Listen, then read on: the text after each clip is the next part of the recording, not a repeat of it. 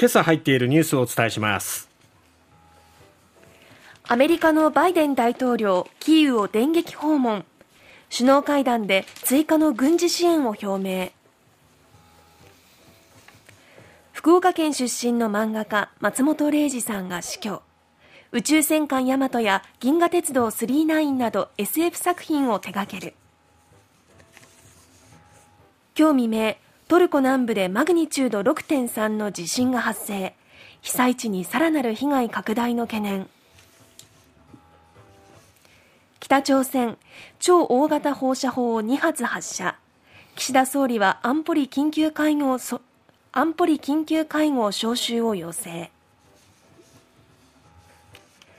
竹内和久北九州市長初登庁。28日に12年ぶりの福岡市長との会談へ。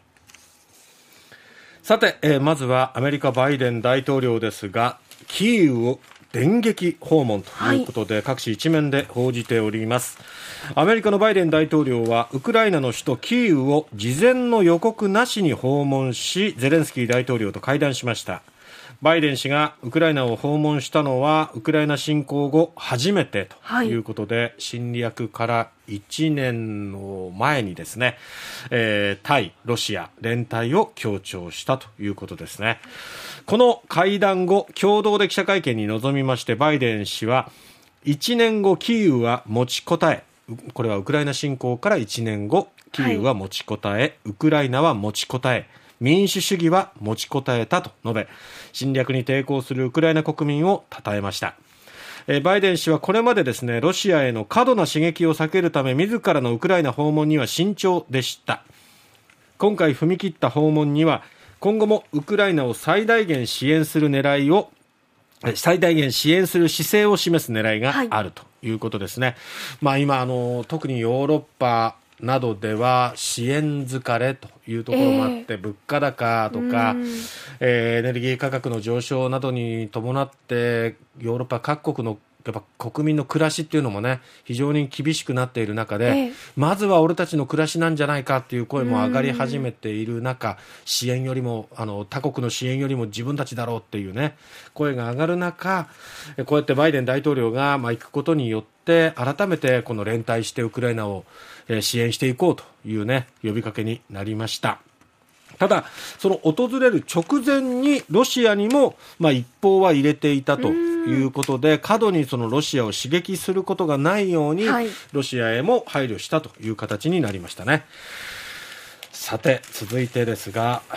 福岡県出身、はい、久留米市生まれ北九州育ちの松本零士さんが亡くなったという訃報が昨日入ってきましたね、はい、13日に亡くなったということで1週間後の昨日発表ということになりました。急性心不全のため東京都の病院で亡くなりました。85歳でした、はいえー、手塚治虫さんやアメリカのアニメ映画などに憧れて小学生時代に長編漫画を描き始めそして小倉南高校在学中の1954年に「ミツバチの冒険」が雑誌「漫画少年」に掲載されてデビュー。15歳だったんですね。天才少年と地元では言われていましたし、えー、学校の当時の先生ももう漫画の道に進んだ方がいいということで、授業中にも漫画を描いていたこともあのこっそりというか認めてあげてたようですね。黙認していたということなんですがでもその甲斐もあってというかね、えー、上京してから花開いて、まあ、宇宙戦艦ヤマトそして銀河鉄道999、うん、宇宙海賊キャプテンハーロックなどなど、まあ、特にこういう SF アニメを中心にですね当時のこの少年を、はい、少年少女を魅了していったわけですけどもちょうどその亡くなる訃報が入る前日は北九州マラソンが開催されましたが、はい、やっぱり松本零士さんに関する作品がね、えーあのメダルにもデザインされていたりそして大会の BGM っていうのは「銀河鉄道999」五大悟が歌う楽曲が流れていて、はい、そこにもこう松本零士イズムっていうのがね刻まれているわけですよね。そして SF 作品で夢のある作品が多かったなという印象だったんですけれども、うん、根底には戦争、平和っていうところがあったんですね。お父様のやっぱりその戦争体験っていうことをやっぱり礼二さんも聞いていて、うん、それを自分の作品に落とし込むこともありましたけれどもやっぱりその平和への願い特にこのねウクライナ侵攻とか、うん、あるいは北朝鮮へのミサイル発射とかが続いている中この平和の尊さっていうのをねあの作品を通じて訴え続けてきた松本零士さんでもあります、えー、心からお悔やみ申し上げます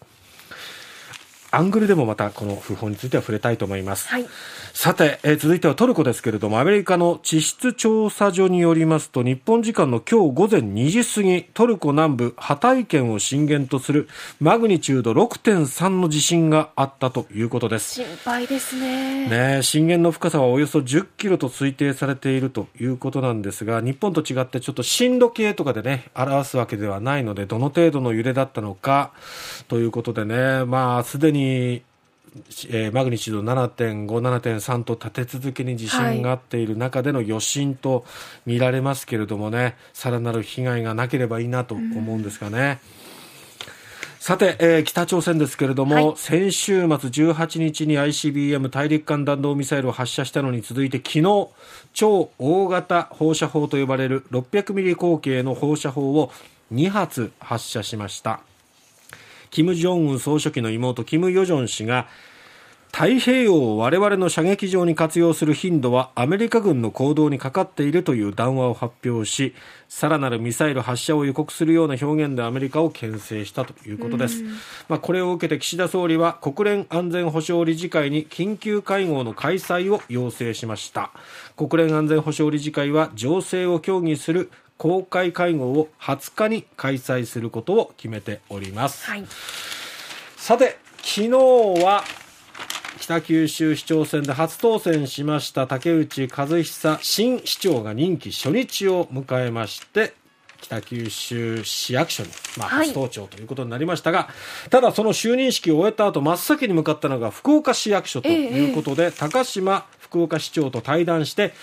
12年ぶりとなるトップ会談を今月28日に開催することを取り付けたということです。